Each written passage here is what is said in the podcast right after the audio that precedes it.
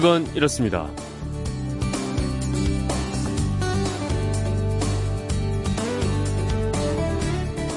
안녕하십니까 전종원입니다.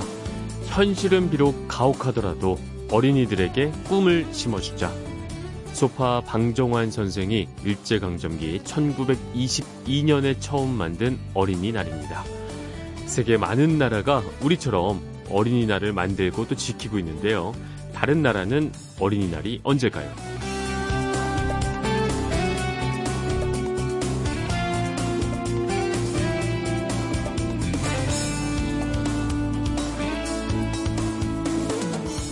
세계 다른 나라의 어린이날, 그건 이렇습니다. 일본은 어린이날이 이틀입니다. 3월 3일은 여자, 5월 5일은 남자 어린이날로 나눠서 기념을 하고 있고요. 인도는 최초의 수상이었던 네루 수상의 생일 11월 14일이 어린이날입니다. 네루 수상이 어린이들을 무척 사랑했기 때문에 이날로 정했다고 하네요. 태국의 어린이날은 원래 비가 내리는 우기인 10월이었었는데 1월 둘째 주 토요일로 옮겨서 지켜지고 있습니다. 터키는 4월 23일 독립기념일을 어린이날로 정했고요. 아, 그리스는 5월에 아예 어린이 주간이 있습니다. 한 주 내내 퍼레이드와 각종 공연, 행사들이 열리고 있습니다. 자, 북한은 어떨까요?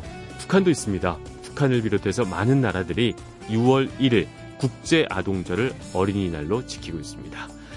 어, 그런데 미국과 영국에서는 어린이날이 따로 없습니다. 그래서 이들 나라에서는 우리는 1년 365일이 어린이날이다. 이렇게 말을 합니다.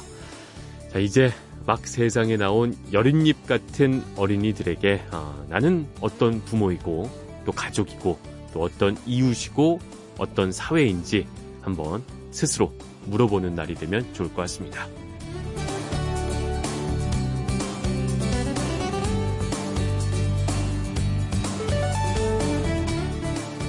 5월 5일 토요일 어린이날 아, 어린이와 같은 왕성한 호기심과 궁금증으로 만들어가는 그건 이렇습니다. 전종환입니다. 아, 토요일은요 아, 스포츠에 대한 궁금증부터 풀어보겠습니다. 바로 시작하겠습니다.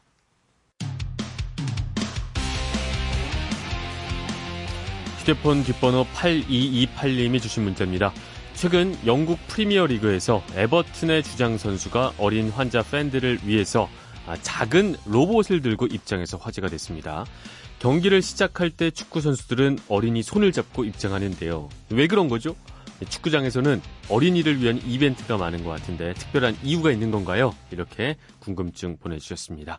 스포츠 속 그건 스포츠 동화 김종건 기자님과 이야기 나누겠습니다. 안녕하십니까? 네, 안녕하세요. 네, 에버튼 하면 어, 영국 프리미어리그 예. 구단인데 예. 어, 주장 선수가 로봇을 들고 입장을 했다고 예, 왜 그런 거죠? 예, 우리나라 방송에도 나와서 화제가 됐는데요. 네. 지난 4월 24일이었습니다. 그러니까 이 선수가 그 잉글랜드 대표팀 출신인데요. 네. 에버튼에서 주장 있는 수비수 필 자기엘카라는 선수입니다. 네. 예, 뉴캐슬 하고의 그 리그 홈 경기인데 음. 그 희귀 질병을 앓고 있는 어린아이 근데 이 팬 이름이 잭 맥린덴이라는 어린아이인데 네. 이 어린 팬을 위해서 특별한 이벤트를 했는데 이제 이게 화제가 된 겁니다. 그러니까 이 자기엘카 선수가 그 보통 선수들이 이제 어린 아이들을 데리고 나오거든요. 이 어린 아이들을 플레이어 마스코트라 그러는데 네. 이날 이 선수만 유일하게 어린 아이를 데리고 오지 않고 음. 이 트로피처럼 생긴 로봇을 들고 경기장에 등장을 했는데 경기장을 다니면서 막 이렇게 뭔 걸 보여주고 혼자서 막 했었었어요. 로봇을 들고. 예, 로봇을 들고 네. 로봇을 뭐라고 얘기도 하고 막 이렇게 여러 관중석도 네. 보여주고 그랬는데 이제 이게 뭐냐면 이 어린 아이가 몸이 아파가지고 네. 경기장에로 올 수 없는 상황이었던 거죠. 그러니까 네. 전신 마비 약간 비슷한 거였는데 음. 이래가지고 이제 혼자서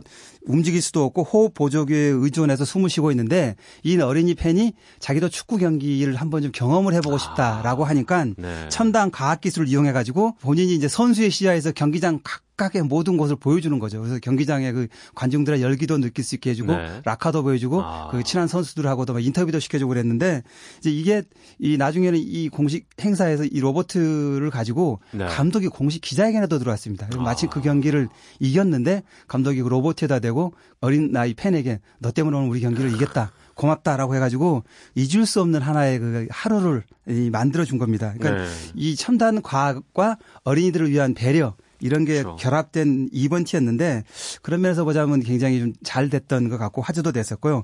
그 이처럼 그 이편의 많은 구단들은 그 미래 팬인 어린이들을, 어린이들을 위해서, 위해서, 그 어떤 투자라도 음. 하고 그만큼 이제 어린이들이 이 자기 스포츠에 미치는 영향이 크다는 거를 잘 알고 있다고 봐야겠죠. 네. 그러니까 결국 로봇이 일종의 카메라였던 셈이군요. 그렇죠. 카메라였던 네. 겁니다. 어, 감동적입니다. 네. 축구에서 보면 아까 말씀하셨듯이 이제 구단들이 어린이 팬들을 신경을 많이 쓰면서 예. 이런 이벤트들이 심심치 않게 나오는 것 예, 같아요. 예, 예. 굉장히 그런 것들이 이제 가끔씩 나오는데 네. 아마 2년 전에도 화제가 됐던 아마 이거 기억하실지도 모르겠는데요. 그 비닐봉지로 만든 리오넬 메시 유니폼을 입은 어린아이가 아마 그때 화제가 됐었을 겁니다. 네. 2016년 1월이었는데 그 아프가니스탄을 이제 어떤 기자가 외신 기자가 가서 방문해서 취재를 하고 있는데 네. 어떤 어린아이가 비닐봉투에다가 그 메시라는 그 이름을 쓰고 음. 등번호 10번하고 아르헨티나 대표팀 줄을 이렇게 근 비닐봉투를 입고 페어에서 공을 차고 있었어요. 네. 그래서 이걸 보고 나서 기자가 물어봤죠. 왜 이렇게 하고 있느냐라고 네. 했더니 네. 자기는 축구를 좋아하고 메시를 한 번만 보고 싶다라고 아. 했는데 이게 이제 전 세계에 뉴스로 전파가 된 거죠. 그래가지고 네. 사람들이 이제 그걸 많이 보고 화제가 됐는데 이걸 보고 카타르 월드컵 조직위원회가 네. 그해 연말에 도하에서 열렸던 당시에 이제 바르셀로나 FC하고 카타르 대표팀 경기가 있었는데 이 어린아이를 초대를 했었습니다. 아. 가족이랑 같이. 그리고 와가지고 정말 그 어린아이의 꿈을 들어준 거죠. 그래가지고 그 메시랑 같이 어린이가 손을 잡고 경기장에 입장을 하고 음. 시축도 하고 그다음에 메시가 직접 사인을 한 유니폼도 나눠주고 네. 해가지고 평생에 잊을 수 없는 기억을 만들어준 건데요. 네. 그전 세계는 전쟁을 좀 그만하고 어린 아이들은 보호해야겠다라는 이런 보내고. 메시지를 음. 딱 주는 최고의 이벤트가 아니었나라는 네. 생각이 듭니다. 정말 스포츠로서 뭐 꿈과 희망을 심어준다 이런 말이 딱 적당한 네, 것 같은데 그렇습니다. 그 축구 아까도 말씀하셨지만 왜 입장할 때 어린이들 손잡고 입장하잖아요. 예, 예. 아까 뭐 로봇 들고 온 예, 예. 사례를 말씀해 주셨는데 예. 그 이유가 있나요? 예. 그 어린아이들을 플레이어 에스코트라고 부릅니다. 에스코트요? 그, 예, 예. 네. 그 이제 6살부터 12살까지의 어린아이들이 이제 주로 나오는데 그 그냥 남자 여자 가리지 않고 이제 주로 네. 이제 뭐 리틀 축구 선수들이나 이런 서 데리고 오는데 네. 경기전 세레머니 때 이제 선수들이 손을 잡고 이제 입장을 해서 행사를 하는데 이게 뭐냐면 축구가 이제 가지고 있는 과격한 이미지라는 게 있지 않습니까? 이런 것들을 어린아이랑 같이 들어가면 약간 좀 희석시켜주는 아. 그런 효과가 있는 거거든요. 그리고 네. 이제 원하는 메시지를 줄 수 있는 건데 이게 이제 1990년 말에서 음. 2000년도 초반에 이제 정착된 하나의 그 이제 이벤트가 되는데요. 네. 이 전까지는 마스코트가 한 명이 나오거나 두 팀의 주장이 한 명씩 선수의 음. 손을 잡고 들어왔는데 네. 유로 2000 대회부터 모든 22명의 맞아요. 선수, 그라운드에 들어오는 22명의 선수가 어린 아이들을 잡고 이제 들어와서 그렇죠. 입장을 해서 하는데 피파가 이때부터 뭘 했냐면 유니세프랑 손을 잡고 Say Yes for Children이라는 캠페인을 시작을 합니다. 네. 그러니까 이제 그 어린아이들의 권리를 높이고 보여주자라는 음. 뜻이었는데 이때부터 이제 플레이어 에스코트들이 그 Yes for Children이라는 적힌 이제 티셔츠를 입고 선수들이랑 같이 입장을 하는 거죠. 네. 그래가지고 이제 굉장히 반응이 좋았는데 이렇게 플레이어 에스코트하고 이제 축구가 이렇게 딱 결합이 되면서 뭐가 있냐면 그 아무래도 이제 축구가 주는 부정적인 이미지, 뭐 그렇죠. 반칙이라든지 뭐 네. 뭐 거친 이미지 이런 걸 뭐 그렇죠. 뭐 이런 것들을 희석을 시키고 네. 그다음에 경기의 순수성 아이들이 갖고 있는 이미지가 순수성이니까 그런 경기의 순수성을 높여주고 그다음에 스폰서 기업들한테는 당연히 뭐 이미지 제고하는 그렇죠. 그런 효과를 높일 수 있고 또 여기에 참가하는 아이들한테는 네. 정말 평생에 잊지 못할 추억인 거죠. 만약 네. 월드컵 결승전에 아. 내가 플레이 에스코트로 입장을 한다고 한번 네. 생각을 해보신다면 맞습니다. 이런 것들이 모두 결합돼 가지고 지금까지 네. 축구랑 플레이어 에스코트는 뗄래야 뗄 수가 없습니다. 이제 해외에서 주로 이런 이벤트들을 참 잘하고 있다 이렇게 볼 수 있을 텐데 네. 국내 구단들도 어린이를 위한 이벤트 당연히 이제 당연히. 도입을 하고 있을 것 같아요. 예, 어떤 것들이 많이 하죠. 그러니까 우리 프로야구가 특히 이런 걸 잘하는데 KBO가 82년에 리그 출범하면서 경쟁 스포츠를 앞두고 지금 이렇게 국민 스포츠로 자리를 잡았던 가장 결정적인 이유를 하나로 꼽으라 그러면 네. 바로 어린이 회원 모집입니다. 어린이 1982년에 프로야구가 어. 출범하면서 각 구단들이 어린이 회원을 모집을 했습니다. 저도 그때 모자 쓰고 그랬어요. 예, 그래서 뭐 이제 점퍼라든지 모자 나눠주고 그래가지고 몇 년 동안 이렇게 했었었는데 그래서 이게 워낙 인기가 좋다 보니까 네. 그 어린이 회원 점퍼를 입고 학교로 가지 않으면 학교에서 좀 이렇게 뭐 왕따도 당하고 뭐 소외가 된다 그래가지고 네. 아이들이 뭐 울면서 학교를 안 가려고 해가지고 아, 나도 회원 들어달라고. 그래가지고 이게 뭐 9시 뉴스에 나올 정도 사회 문제가 되기도 했었는데 네. 이제 이렇게 구단들이 어린 아이들을 대상으로 이렇게 투자를 해놨는데 네. 이게 이제 뭐가 됐냐면 나중에 부모랑 같이 뭐 이렇게 경기장도 오고 내가 어린이 회원 어디 팀의 어린이 회원 소속이었다는 소속감을 심어줬던 음. 이 어린이들이 성인이 된 다음에 네. 자기 자식들을 데리고 야구장에 와가지고 경기를 보는 이 선순환 구조가 만들어졌습니다. 그 네. 미래 팬들을 맞습니다. 프로야구가 82년에 출범해서 자기도 모르는 사이에 30년을 내다보고 투자를 했는데 그 효과가 이제 뭐 2000년 계속, 이제 계속 나타나는 거고 네. 지금 또 그 어린 이 회원 출신의 부모들이 또 아이들을 데리고 야구장에 와서 지금 맞아요. 다양한 경험들을 심어주거든요. 그래서 야구는 앞으로도 이 이런 것들 때문에 미래에 대한 걱정이 없을 정도로 잘 됐고요. 이 경쟁 스포츠는 프로축구라든지 이런 데서 가장 안타까워하는 부분이 아 그때 우리가 왜 어린 회원 모집을 하지 않았을까? 네. 그리고 어린이들을 위한 맞아요. 투자를 해야 되는데 우리가 음. 너무 그걸 놓쳤다. 라는 생각을 하고 있고요. 지금도 그 프로야구단들이 다양한 이벤트를 하는데 네. 주로 보면 어린이들을 위한 거고요. 맞아요. 팬 서비스 선물을 줘도 어린이 아니면 여자들을 줍니다. 아. 그러니까 이게 뭐냐면 미래의 팬 그리고 여자가 오면 세 명의 가족이 같이 온다. 그러니까 네. 한 명이 오면 세 명이 팬이 온다라는 그런 생각에서 만들었는데 이것도 이제 메이저리그에서 이제 배워온 전략이긴 한데 네. 이런 것들이 잘 맞아 떨어져서 음. 하는 거죠. 그래서 결국은 어떤 스포츠가 발전하려면 현재 지금 그 스포츠를 보러는 어린이가 얼마나 많은지, 네. 그다음에 유소년 클럽이 얼마나 많이 풍부하게 돼 있는지, 그렇죠. 선수 저변이 많은지 음. 이걸 보면 30년 뒤에 그 스포츠의 미래를 알 수가 있는 겁니다. 근데 이제 어린이날이죠. 이제 네. 모처럼 아이들과 경기장 찾는 분들 많이 계실 것 같은데 뭐 좀 팁 같은 게 있을까요? 사람도 워낙 많고 기왕 간 김에 조금 더 재밌게 즐기고 싶은 마음이 예. 있을 것 같은데. 예. 그 오늘 지금 프로축구 같은 경우는 서울, 인천, 대구, 울산, 순천, 상주에서 경기가 각각 벌어집니다. 네. 그리고 이제 프로야구는 잠실, 수원, 문학, 대구, 광주에서 경기가 있습니다. 그러니까 프로 구단한테 어린이날 이 홈 경기라는 거는 한 시즌에 수많은 경기 가운데서 가장 많은 돈을 들이고 음. 가장 중요한 흥미로운 이벤트를 집어넣는 그러니까 일종의 말하는 대목입니다. 네. 그러니까 여기서 진짜 많은 그걸 심어주면 앞으로 이 팬들 어린이 팬들이 경기장에 계속 온다라는 걸 하기 때문에 그 해 자기 구단들이 갖고 있는 이벤트 비용이 만약에 얼마가 있다 그러면 거의 뭐 절반을 갖다가 아. 그날 쏟아 넣을 정도로 굉장히 정성을 다하기 때문에요. 가볼만 한 거군요. 오늘 경기장에 가면 정말 많은 것 들을 얻을 네. 수가 있습니다. 근데 특히 이제 이런 날 되면 관중들 워낙 많거든요. 그래서 네. 우선 먼저 제일 중요한 거는 빨리 티켓을 예매하셔야 되고요. 일단 티켓이죠. 일단 제일 네. 중요한 건 네. 티켓을 예매하셔야 되고 두 번째 구단에서 하는 다양한 행사들이 있습니다. 홈 경기장에서. 네.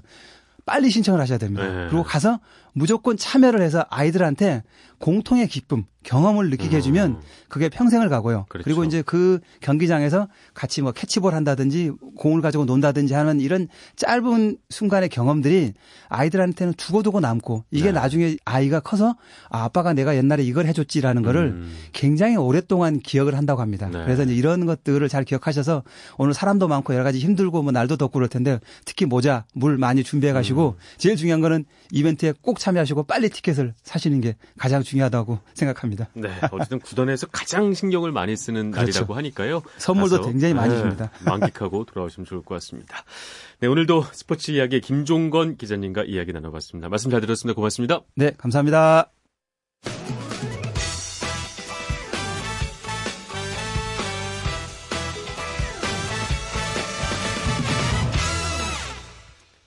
미국의 심장 전문 재단이 어른과 어린이의 웃음 횟수를 비교해 봤습니다. 어린이는 하루 평균 400번을 웃었고요. 반면에 어른은 불과 15번밖에 웃지 않았습니다. 뭐 20배 이상 차이가 나는 건데요. 아, 웃을수록 젊어진다고 하는데 우리 어린이들이 가장 좋아하는 것도 아, 부모님을 비롯해서 할아버지, 할머니, 가족들 모두 활짝 웃는 얼굴이 아닐까 싶습니다. 오늘 좀 많이 웃어줘야겠습니다. 고정관념 없고 편견 없는 아이와 같은 시각으로 세상의 모든 물음표를 느낌표로 바꿔가는 그건 이렇습니다. 전종환입니다. 저는 잠시 뒤에 노래와 이야기가 있는 코너로 돌아오겠습니다.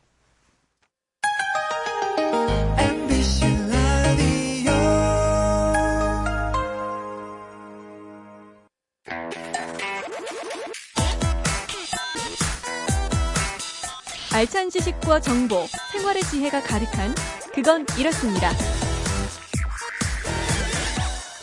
대중예술을 통해서 시대상을 만나보는 시간 예술 아하 시간입니다. 이영미 대중예술평론가와 이야기 나눠보겠습니다. 안녕하십니까? 안녕하세요. 네. 자 벌써 5월이에요. 아, 그렇죠. 가정의 달이죠. 네. 어, 그리고 어린이, 오늘은 어린이날입니다. 네, 어린이날. 뭐 어린이들은 너무 좋은 날이지만 사실 어른 입장에서는 좀 부담스러운 날이기도 하고 말이죠. 그렇죠. 부모님들이 며칠 전이 뭐예요? 한 보름 전서부터 이제 닭달을 당하면서 뭘 사내라. 그렇죠. 이게 뭐 돈이 얼마나 나가야 되냐. 주머니가 이제부터 어린이날, 어버이날, 스승의 날 뭐 이것도 아, 어떡하지? 뭐 간단치가 않습니다. 간단치가 않죠. 네. 예, 이제는 뭐 스승의 날은 아무것도 부담을 가질 필요가 없다고 하지만 네. 어쨌든 네. 5월 달은 뭔가 지출이 네. 결혼식도 많고 맞습니다. 지출이 많은 그런 달입니다. 네. 오늘은 아무래도 어린이날이니까요. 네. 어린이 이야기를 한번 해봐야겠죠. 그렇죠. 그래서 이달에는 네. 어린이, 부모, 가족 뭐 하여튼 이런 이야기를 음, 좀 하려고 해요. 네. 대중가요 이제는 대중가요를 어린이가 불러도 아무도 이상하다고 생각하지 않죠. 동요를 부르면 오히려 어유 이런 아이가 있네. 그렇죠. 이런 느낌일 네, 거예요. 무슨 문화재 아니야 얘는. 거의 그런 것처럼. 근데 네.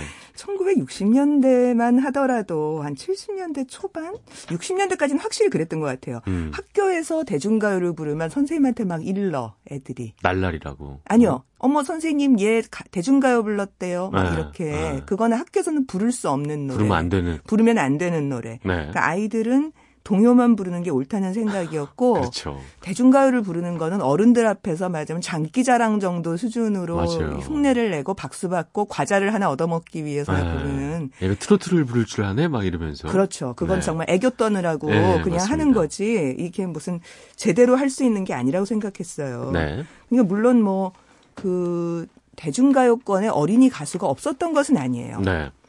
나중에 기네스북에 올랐는데 기네스북에 최연소 그 음반 출반 가수로 오른 분이 하춘아 씨잖아요. 하춘아 씨요? 네, 여섯 네. 살때 뭐. 뭐 제가 하춘아예요. 막 이렇게 해서 어우 정말 이렇게 어. 손가락이 오그라드는 것처럼 네. 야 어떻게 저, 저 어린애가 음. 저렇게 말을 하고 저렇게 노래를 부를 수 있을까 맞아요. 그런 느낌을 주는 음반을 냈었습니다. 그런데 네. 없는 게 아닌데요. 그거는 마치 어른들 앞에서 장기자랑하고 음. 재주 피우는 것처럼 네. 음 이렇게 마치 왜 그 어른들이 보는 영화에 아역 배우가 나오면 어른들이 다 그렇게 보잖아요. 어른들의 영역에 들어온 아이들이 어른들을 위해서 이렇게 뭔가 어, 그 재롱을 피우는 그렇죠. 것 정도 이렇게 생각을 하는 거였어요. 네. 대중가요계에서 뭐 그거 말고도 이난영과 김혜송 부부의 딸이었던 김시스터즈라든가 윤복일과 고향선의 딸이었던 윤복희 이런 네. 다 어린 시절에 데뷔를 해서 음. 그 어른들의 박수를 받았던 가수이기는 합니다. 네. 근데 그게 이제 어, 전혀 어린이 감수성이 아니고 너무나 어른스럽게 아이가 불러서 히트를. 한 이런 것들이었던 음. 거죠. 무슨 얘기냐면 대중가요라고 하는 영역에서 어린이의 세계를 그리는 게 아니에요. 대중가는 그것과 멀리 떨어져 있는 네. 완전히 어른들의 세계만 그리는 거였고 네, 어린이를 그렇죠. 수용자라고 생각하지도 않았던 음. 그런 시절이었습니다. 또 변화가 있었나요? 그러다가? 어, 외국에서부터 들어온 노래들이 네. 어, 약간씩의 변화를 줬던 것 같아요. 네. 그러니까 아직 한국이 변할 때까지는 상당한 시간이 걸리는 거고요. 네. 어, 69년에 네. 이탈리아 볼로냐에서 열린 국제 동요 대회가 있었어요. 음. 거기에 출품됐던 검은 고양이 네로라는 곡이 우리나라로 수입됐습니다. 수입된 노래군요. 예, 그냥 음. 그 당시에는 썬네모 가요제 같은 국제 가요제 붐 같은 게 우리나라에 좀 있었어요. 네. 우리나라의 노래가 그렇게 국제 가요제에 나가보는 나가서 입상하는 게 소원이었던 시절 음. 그리고 그런 외국 노래들이 들어와서 우리나라에서 번역돼서 바로바로 인기를 얻었던 뭐 언덕 위의 하얀 집 이런 노래들이 다 그렇게 그 수입된 노래 들이었었거든요. 네. 그런데 심지어 이제 동요까지 수입이 됐는데요. 음. 이 곡을 65년생의 아주 조그만 어린애가 이탈리아에서 불렀어요. 네. 빈센자 파스톨레리라고 하는 여자애가 원곡은 검은 고양이를 원해라고 하는 노래였습니다. 네. 입상을 못했는데 세계적으로 인기를 얻으면서 우리나라에서도 이 원곡 가수가 65년생인데 우리나라는 64년생, 그러니까 한 살 위 아이죠. 네. 박혜령이라는 어린이가 불러서 어마어마어마하게 히트를 했어요. 오, 그래요? 예, 그 검은 고양이네로라는 노래가 지금까지도 여러 번 리메이크 됐던 것처럼. 저희는 터보의 그 노래로 아, 기억을 아, 그렇죠. 하죠. 네, 네, 네, 그렇죠. 그런 세대가 있죠. 이 네로가요. 네. 검은 고양이 네로 했을 때 고양이 이름이라고 우리 생각하는데요. 그게 아니고 검다는 뜻이래요. 그 이탈리아어에서는 네로가 네, 네로가 그럼 검은 고양이 네로하면 검은을 두 번 쓴 그렇죠. 거군요. 네, 네.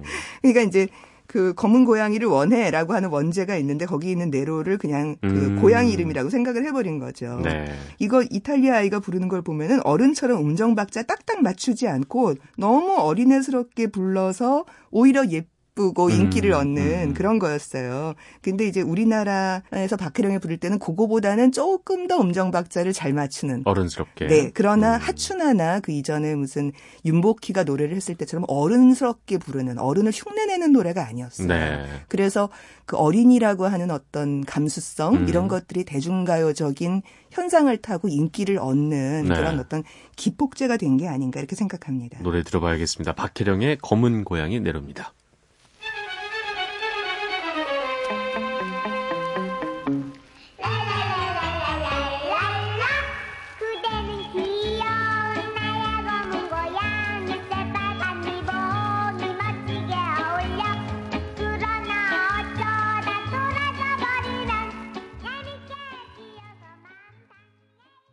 박혜령의 검은 고양이 내려였습니다. 이게 음정을 잘 맞췄다고 말씀을 해주셨지만 잘 네. 맞췄다기에는 네. 정말 어린아이의 그 풋풋한 매력이 거의 뭐 샤팅을 하는 것 같아요.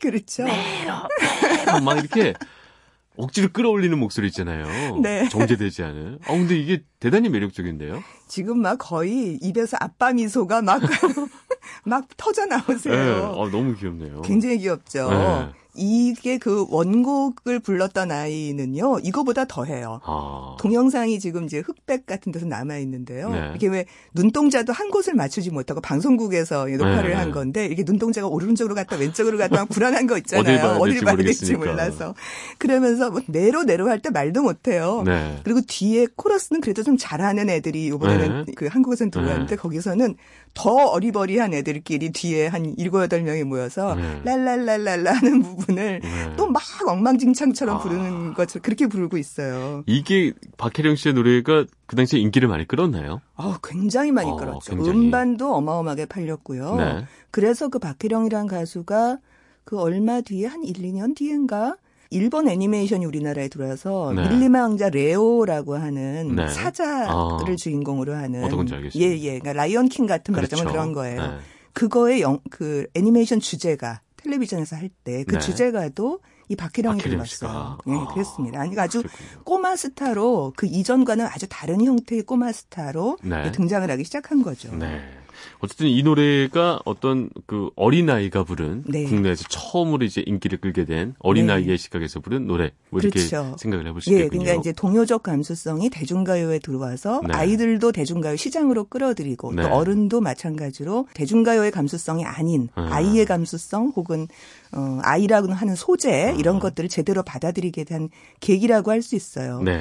요 비슷한 알겠습니다. 시기에 사실은 그뭐 얼마 안 있다가 나온 게 네. 지난번에 들었던 그 진달래 먹고 물장구 네, 치고 네, 하는 그 어린 네, 시절이라는 노래 있잖아요. 그렇죠. 이영복 씨 노래. 거기에 네. 나온 아이들의 목소리처럼 아. 이제 그런 것도 한 일련의 변화에서 네. 그온 거라고 할 수 있는 거고요. 역시 네. 그 노래도 외국 노래의 번역이었으니까요. 아. 80년대가 돼도 한 초반 정도까지는 여전했던 것 같아요. 그러니까 네. 여전히 우리나라 대중가요 창작자 혹은 대중가요 시장에서 네. 아이나 어, 뭐 어른과 아이의 관계라든가 이런 음. 이야기를 소재로 해서 대중가요를 만들어서 파는 건 약간 부담스러운 음. 음, 좀 아직까지는 거기까지 가지를 않는 그렇죠. 네, 그런 상황이었어요. 음. 그러다가 다시 한번 수입곡 하나가 인기를 끄는데요. 아빠의 말씀이라는 노래가 81년에 인기를 끕니다. 네. 이건 아마 들어보시면 아 이 노래 이렇게 다들 노래겠군요. 예, 다 어. 기억하실 텐데요. 이게 두 버전이 있어요. 네. 어, 최불암 씨 버전이 있고 김성원 씨 버전이 있는데요. 네. 이제 멘트가 나오고 노래 아이의 노래가 나오고 네. 이렇게 돼 있는데요. 정여진 어린이와 최불암 씨가 함께 부른 아빠의 말씀입니다. 음, 되게 궁금하네요. 그렇죠? 들어보겠습니다.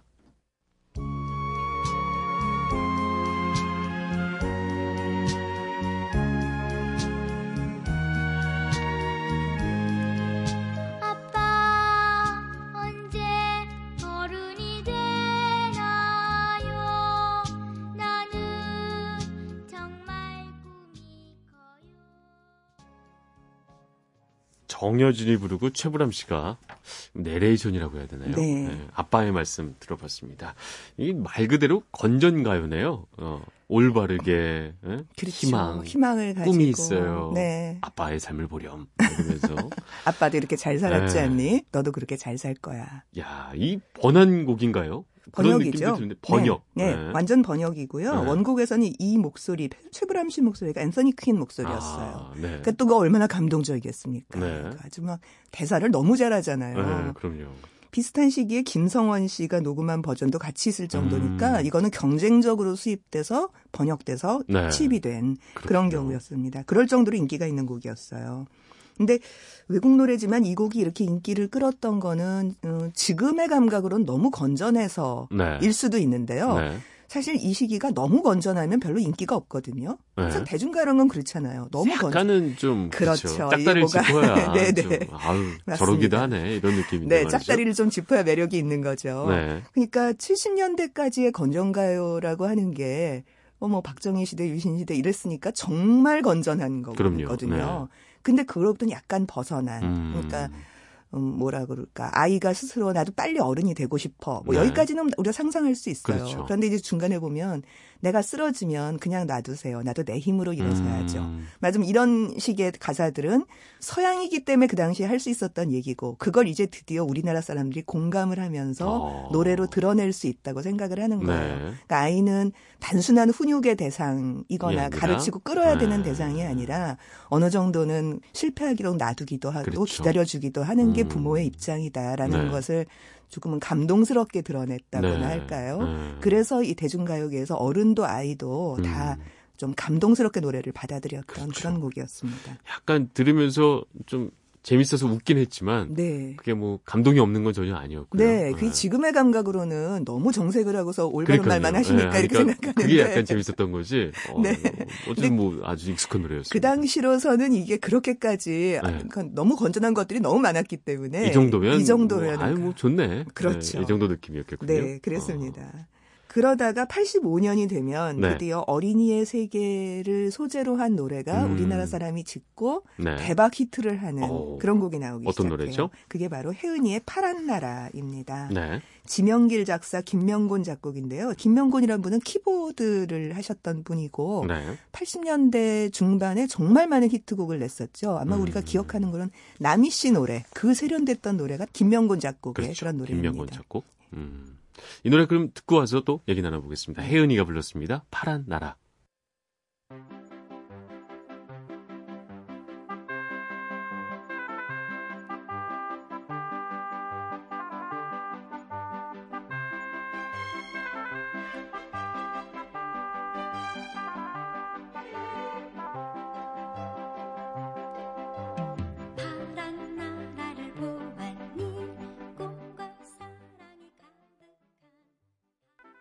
네, 이제서야 비로소 제가 태어난 시기입니다. 아, 제가 80년생이거든요. 아, 네. 이 노래를 정말 많이 들으면서 자랐어요. 그렇죠. 근데 아까 제목만 봤을 때는 이 노래가 그 노래인지 몰랐는데 네. 듣고 보니까 네. 아, 제 유년 시절을 지배했던 음악이었다.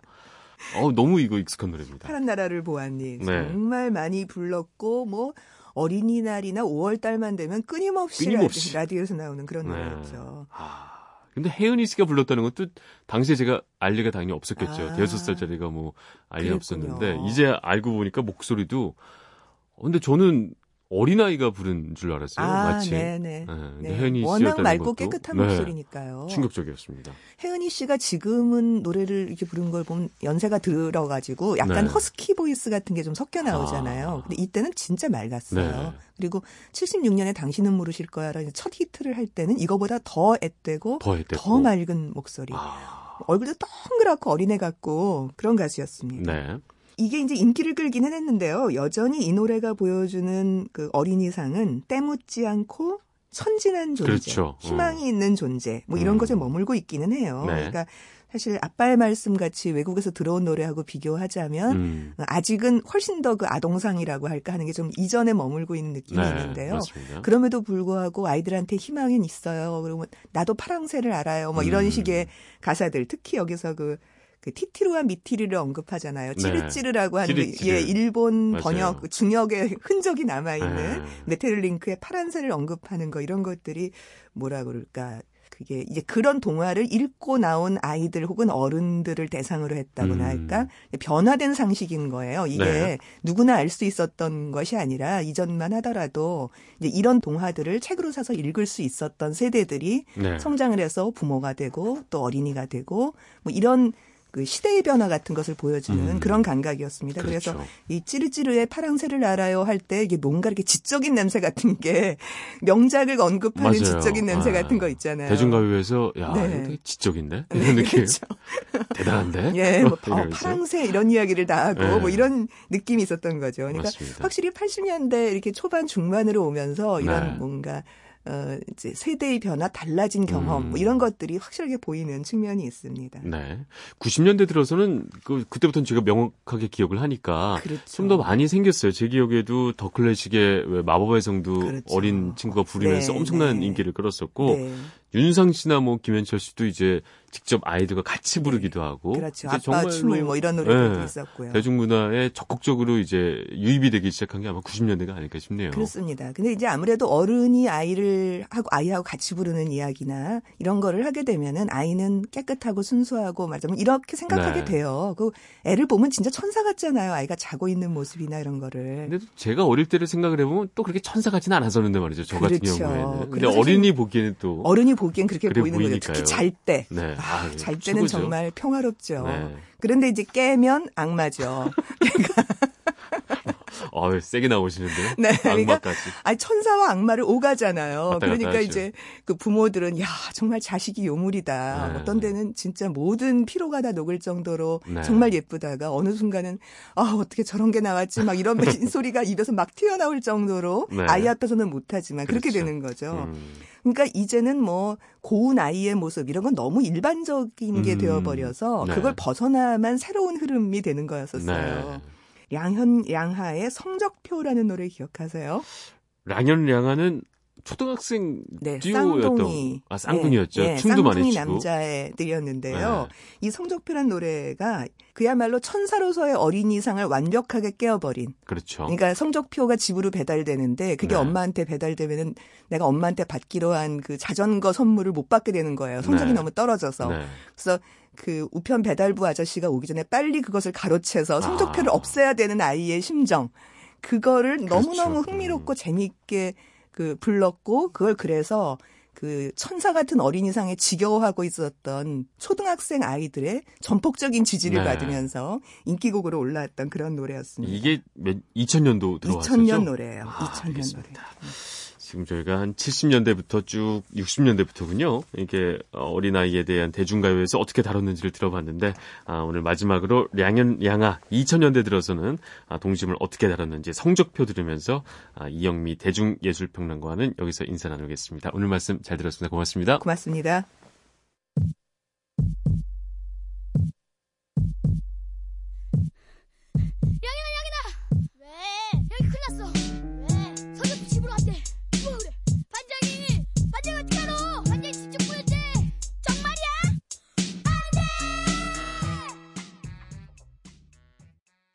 넌 내가 알고 있는 것보다 더 강한 능력을 가지고 있어. 세상의 모든 좋은 말들, 오늘은 애니메이션, 인크레더블의 대사를 가져와 봤습니다. 어린이날을 맞은 우리 아이들에게 해주고 싶은 말이죠. 너희에겐 무한한 가능성이 있다. 아, 그리고 어린이날이 그리운 어른들에게도 역시 얘기해주고 싶습니다. 생각보다 괜찮은 어른이라고 말이죠. 네, 오늘은 여기서 마무리하겠습니다. 저는 내일 다시 찾아오겠고요. 지금까지 아나운서 전종환이었습니다. 토요일 아침입니다. 모두 힘내십시오.